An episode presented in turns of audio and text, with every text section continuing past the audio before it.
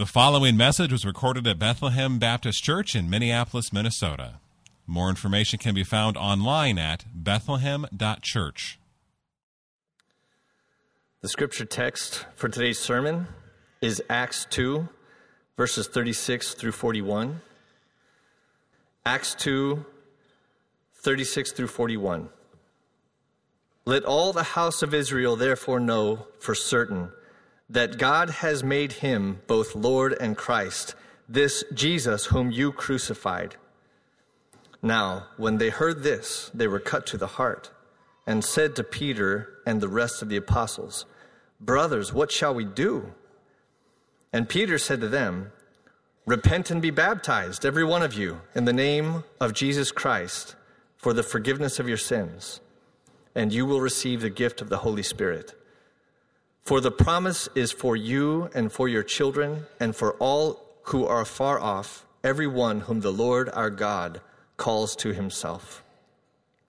And with many other words he bore witness and continued to exhort them, saying, Save yourselves from this crooked generation. So those who received his word were baptized, and there were added that day about 3,000 souls. This is the word of the Lord.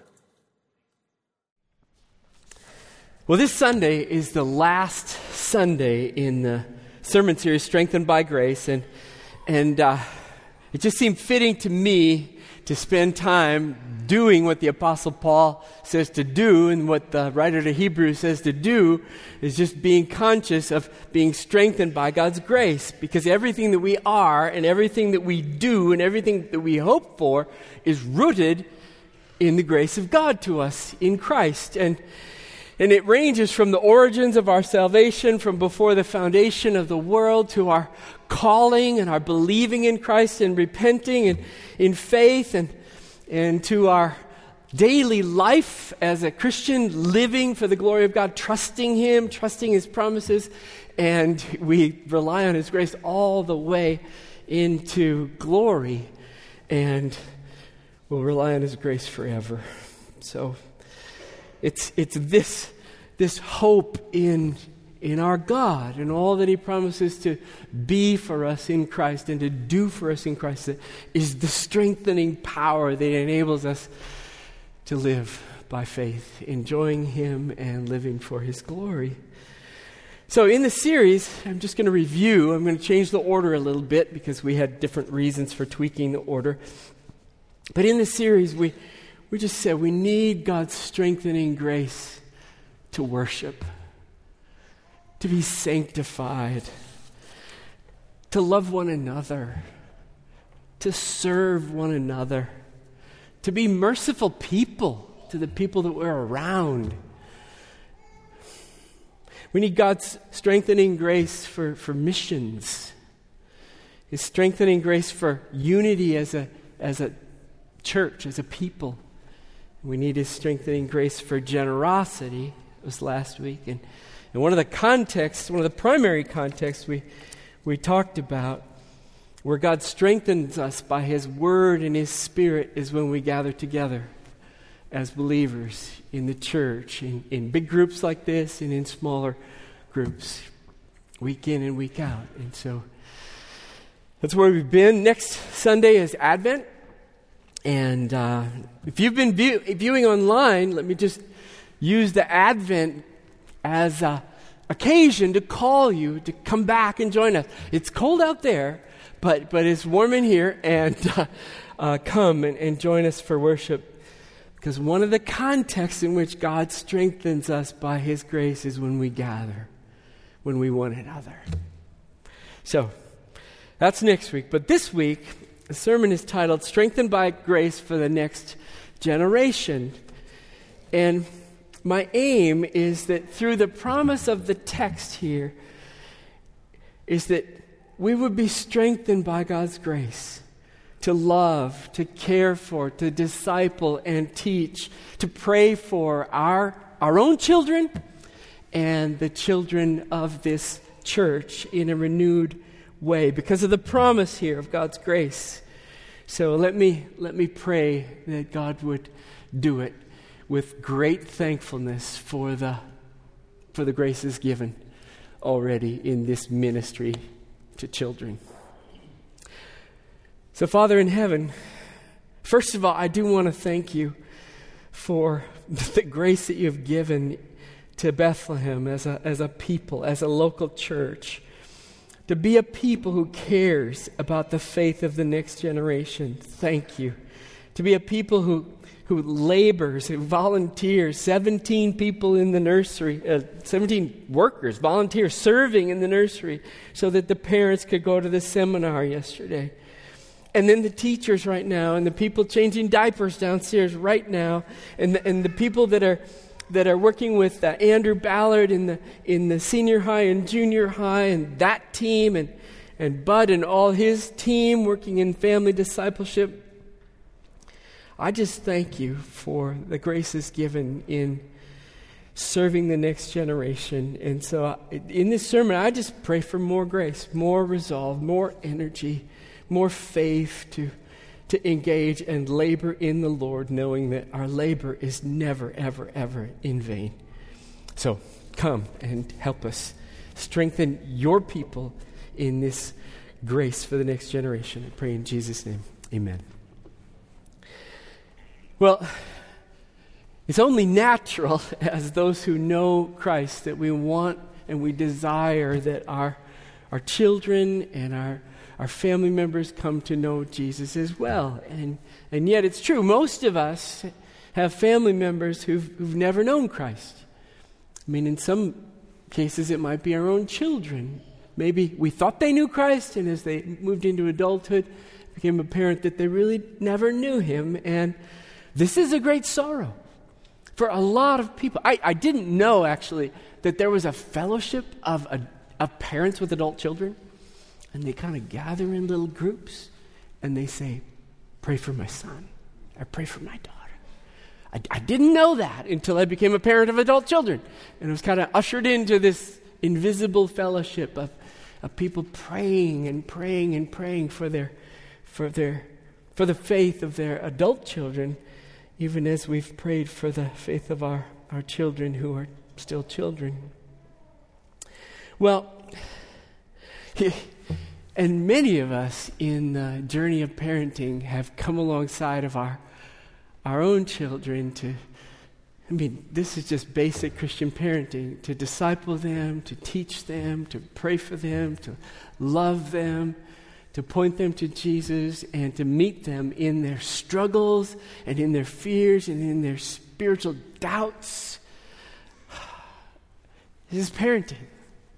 This is Christian parenting I'll tell you one story. Remember when one of our sons was about 14 years old, he was struggling with all kinds of fears and doubts and a sense of condemnation from God and rejection and and uh, and they were keeping him up through the night, just fear. And so we, we gospeled him with the truths of the Bible and and uh, one of the things that we did is we pulled out the recording of his baby dedication. This is, do you know what a cassette tape is? It, it's one of the, anyway, um, a recording of, of the, his baby dedication. And, uh, and there were several nights there where we pushed play on the cassette tape recorder, and it played together with your parents who love you dearly, and this people who care about the outcome of your faith, I dedicate you to God, surrendering together with them all worldly claims upon your life in the hope that you will belong wholly to Jesus Christ forever with great joy. Amen. And in that dedication, as is true with all the verses that we brought to him, we, we are showing and declaring that our hope, our hope for our child's salvation lies solely in the sovereign mercy of God to us in Christ Jesus. And he was comforted, and he was brought through those fears, and, uh, and took heart, and he's, he's walking in the faith to this day. And then, just two years ago, when our 25 year old daughter unexpectedly died, we again recounted the same words of dedication. At her funeral service, we dedicate you to God, surrendering together all worldly claims upon your life in the hope that you will belong wholly to Jesus Christ forever with great joy. And we let go. And once again, we confess that our hope for the salvation of our child is in the same place our hope for our own salvation is in the sovereign mercy and grace to us in Christ Jesus. So, there's no magic in those words. It's not, it's not an incantation. It's a declaration that our hope is in the promise of God to us in the gospel through Jesus Christ. You know, the Apostle John says, I have no greater joy than to hear that my children are walking in the truth. And uh, my heart just resonates that, with that as a, as a parent. And, and I hope your heart resonates with that, whether you're a parent here or not, that to see our children, to see the next generation walking in the truth is a source of great joy. Because, you know, the Apostle John, we, I tell you what we know, he's old. and we don't know, even know if he had any children. But he keeps calling himself the elder, and then what is it, 17 times in his three letters, he calls the people of the church, all of whom are surely younger than he is, my children, my little children. So he has this broad sense of who his children are. And he says, I have no greater joy than to hear that my children are walking in the truth. So there's our hope as parents, as a people, that the children, that our children and our grandchildren and the children of this church and the grandchildren, the next generation, would walk in the truth. You know, I want to say a word to children who are here in this, in this service. This text has a message for you. It's got, it's got a message for you. Um, it's, a, it's, it's like it's like an, an, email with your name on it. It's like an Amazon package that, that's you. Like, no, no, it's for you. It, it's for you. And, and it says like that, that Jesus, in all his power and authority, and all his love and forgiveness, and, and the promise of his Spirit coming to dwell, to live within you forever, it's for you. It's for you. And, and if you don't have it marked in your Bible, I'm talking to kids, but you don't have to be a kid to mark it in your Bible. Just Acts 2:39. I love this verse. Acts 2:39. I mean, Peter's point is this gospel is for, for all of us. And yet he stresses it's for you and for your children and for all who are far off. So, whoever you are here in this room, this gospel of Jesus is for you. The Bible says so, Peter says so. It's for you. And if you're sitting here next to your parent,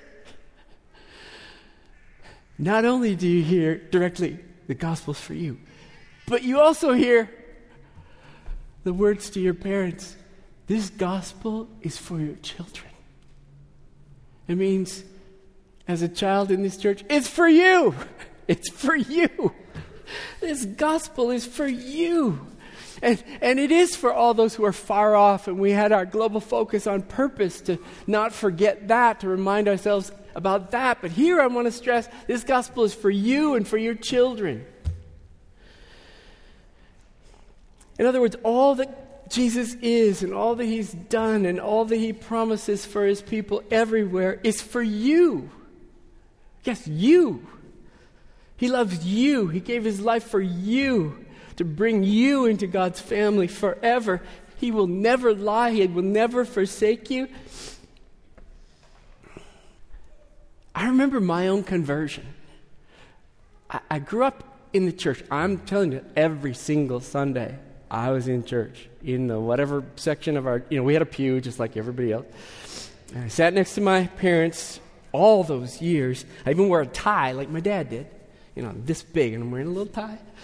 And, uh, and I'm worshiping. I'm learning all those songs that I still know to this day, and I'm learning all these scriptures. And uh, I, I, I tend to think it was because I was the youngest in the family that my mom sent me to like three different vacation Bible schools in the summer, like just to get rid of this little kid. Uh, but in the process between our church and Bible schools, I think I went to three, at least one summer. Um, I learned a lot of verses. I learned a lot of Bible, and I learned a lot of worship songs. I, I remember learning, This is my Father's world, across the street at Bible school. As a, I'm little, I don't know, first grader. So I had the benefit of growing up in the context of the church, in the context of believers. And, and I was f- about to be 15. It was right, right on or around my 15th birthday. I had gone to Bible camp for the first time and never been there. Never been to a Bible camp before. First night, I don't even know what was said. Laying in my bunk.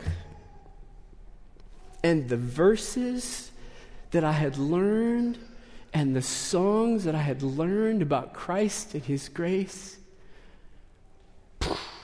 came alive. It was for me. The promise was for me.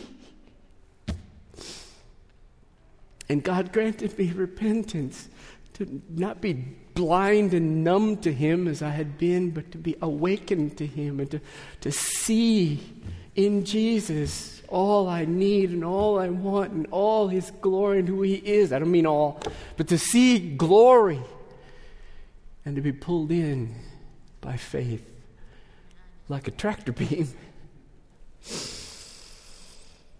So,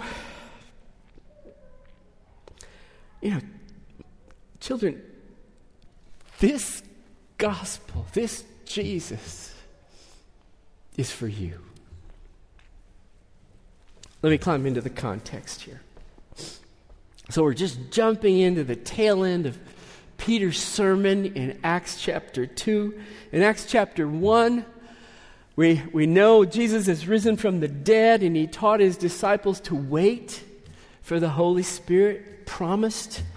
And uh, that is an indicator of the new covenant, the new way that God is going to work as he promised in the Old Testament. He was going, he was going to work, he was going to send his Spirit to be within his people and cause them to walk in his ways. So Jesus says, wait for the Holy Spirit. And then Jesus ascends to the heavens to sit at the right hand of God the Father, where he reigns with all authority in heaven and on earth. And then in Acts chapter 2, on the day of Pentecost, the, the promise of the new covenant comes true. And God sends the Holy Spirit upon all the disciples. And, and, uh, and they begin to speak in tongues, like other languages that these, these, uh, these uh, Jewish people shouldn't even know. And so the crowd is amazed. And, and, some of the people in the crowd around them are thinking, well, these people are just drunk. But then it's only noon, and they go, what is going on here? And at that point, they ask in verse 12 of chapter 2, what does this all mean? This, this Peter preaching about Jesus, this falling of the Holy Spirit as a sign of the new covenant. What does all this mean? And then Peter stands up and quiets the crowd and he preaches the gospel. And he points to the fulfillment of three Old Testament promises that have pro- promises that have been fulfilled with the coming of Jesus. The first, the promise of the Holy Spirit.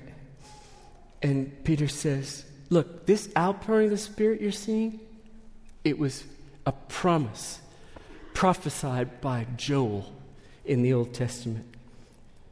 This is Acts 2 17 and 18. In the last days it shall be, God declares, I will pour out my spirit on all flesh, and your sons and daughters shall prophesy, and your young men see visions, and your old men shall dream dreams, and even on my male servants and female servants I will pour out my spirit, and they will prophesy.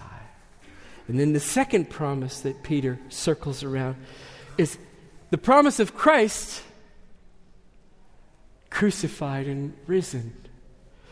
Peter says, Look, this Messiah Christ promised in the Old Testament has come in the person of Jesus, and it was in the plan of God that he was crucified. And yet, Peter says, this is 224, God raised him up, loosing the pangs of death because it was not possible for him to be held by it. And Peter says that was foretold by King David in Psalm 16. And then the promise of Christ being exalted. Peter taught the crowd not only has God raised Christ from the dead, but he has exalted him to reign as a superior king forever on David's throne at the right hand of God the Father. And he cited the prophecy of, of King David himself uh, from Psalm, uh, uh this is in verse uh, uh 234, I think it's Psalm 16. The Lord said to my Lord, Sit at my right hand until I make your enemies a footstool.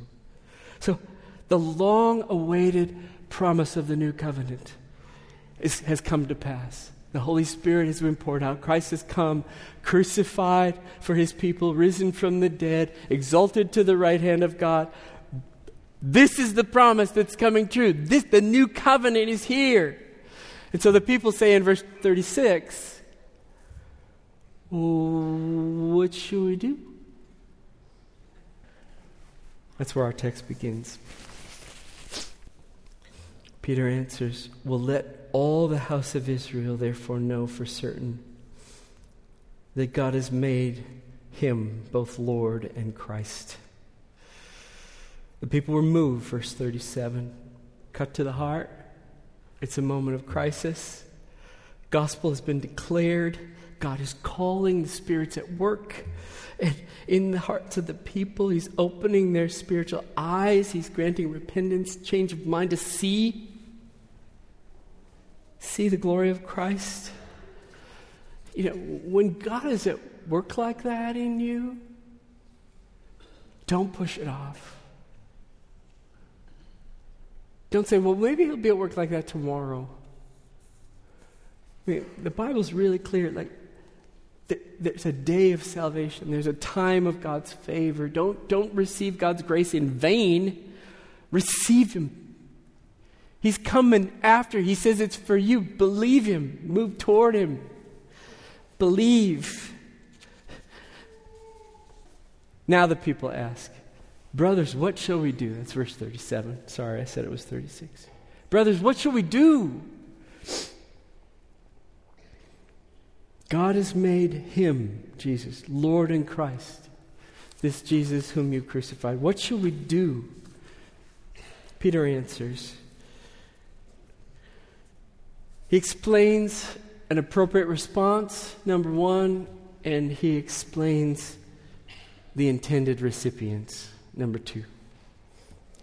The intended, or the, the response, the response to this gospel. It's in verse 38. What should we do? Verse 38, Peter answers, we repent and be baptized, every one of you, in the name of Jesus Christ for the forgiveness of your sins. That's what you should do. Repent repent. It's a, repent is actually a compound word, uh, two words put together change and mind. Uh, it's a change of mindset, you could say. It's a change of having a mind that is unaware of God, ignorant of God, numb to God, blind to God, to having a conversion where all of a sudden your mind can see God. You, you could know God. See and know are very parallel words in, in the Greek. So, so to say change of mind includes to see the light of the knowledge of the glory of God in the face of Christ. This is repentance. To go from not seeing and not knowing Jesus for who he is to repent. The lights come on to see Jesus in his glory. This is conversion. This is conversion. So he says, repent. In fact, in Acts 5:31, it says that look, God exalted Jesus to his right hand as leader in and savior in order to give repentance and the forgiveness of sins. So what shall we do? Repent. Peter says. He also says, and be baptized and be baptized. Well, why is baptism mentioned here? You know, repent. Uh, change your mind from being blind to God to seeing God in faith, seeing Christ in faith. Well, why is baptism mentioned here? Because baptism is this baseline, normal next step that believers take in the New Testament. They're baptized for the, for the demonstration of their union, our union with Christ. I'm, I'm, buried with him in baptism, and I've been raised to life. When he died, I died. When he rose, I received life. And uh, I love the description of baptism in, in 1 Peter 3 21, where it says, Baptism is an appeal to God for a clean conscience. It's not the removal of dirt from the body. In other words, Baptism, in addition to this demonstration of our union with Christ in his death and resurrection, it's, it's a prayer to God, Lord, cleanse me, wash me. It's a demonstration, kind of like communion is. Demonstration and acting out of the reality of our forgiveness that's ours in Christ. And of forgiveness, God promised in the new covenant is yours reading from the New Covenant in Ezekiel 36. I will be their God. Or excuse me, Jeremiah. This is Jeremiah 33. I will be their God, and they will be my people. They shall all know me, from the least of them to the greatest. For I will forgive their iniquity and remember their sins no more. And then Ezekiel 36 comes in. So we've got the promise of forgiveness, and we've got the promise of the Spirit then mentioned in Ezekiel 36, verse 26. I will give you a new heart. I will put my spirit in you. I will remove the heart of stone from your flesh and give you a heart of flesh, soft, responsive alive, seeing. And I will put my spirit in you and cause you to walk in my ways. Repent, be baptized for the forgiveness of your sins. Forgiven, the Spirit within. It's amazing. And then, verse 39 Peter just wants to clarify the massive scope of the gospel, the new covenant. And it just, this is where I started the sermon. The promise is for you and for your children and for all who are far off, everyone whom the Lord our God calls to himself. May I stress the significance of this already? The gospel of Jesus the promise of forgiveness, the gift of the Holy Spirit, the exaltation of Christ after his death. It's for you. It's for you and for your children and for all who are far off. It's for you.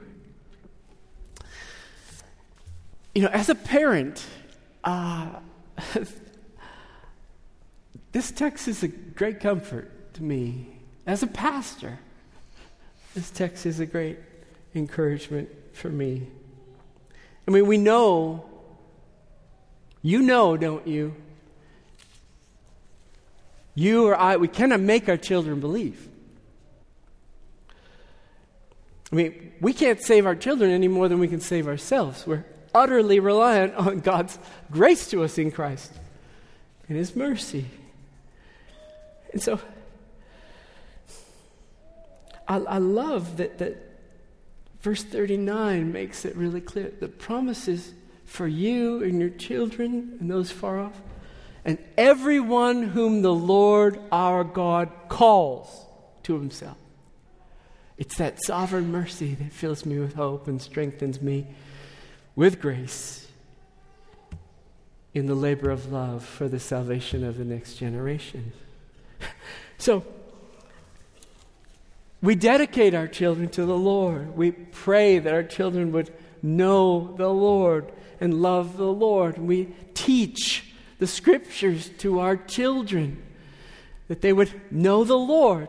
Teach them diligently to your children. Talk of them when you sit in your house, when you walk by the way, when you lie down, when you rise. Bible your children. And we model for our children what living by faith in Christ looks like. You know, we we uh, delight and hope in God, and they get to see what somebody looks like who delights and hopes in God. They, we show them what somebody looks like who trusts in His Word. We show them what somebody looks like who worships in worship. And uh, we show them what Christ looks like as, as we love, as Christ's love is in us to love one another as He's loved us. And we show Him an eagerness to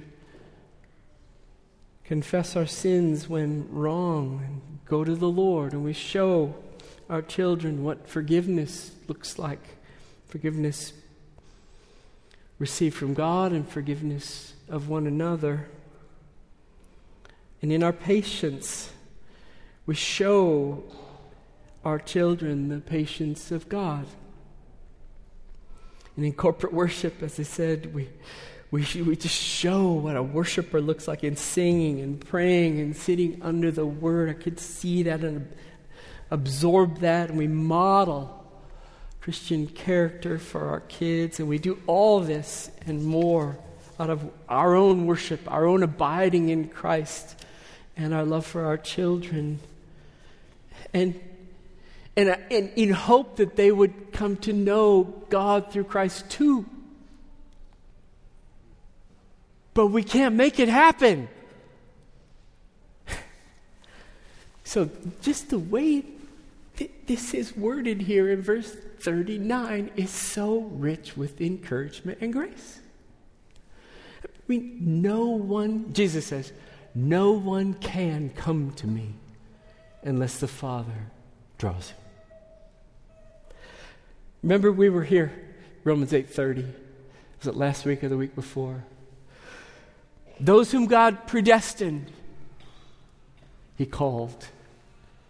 Those whom God called, he justified. Those whom God justified, he glorified.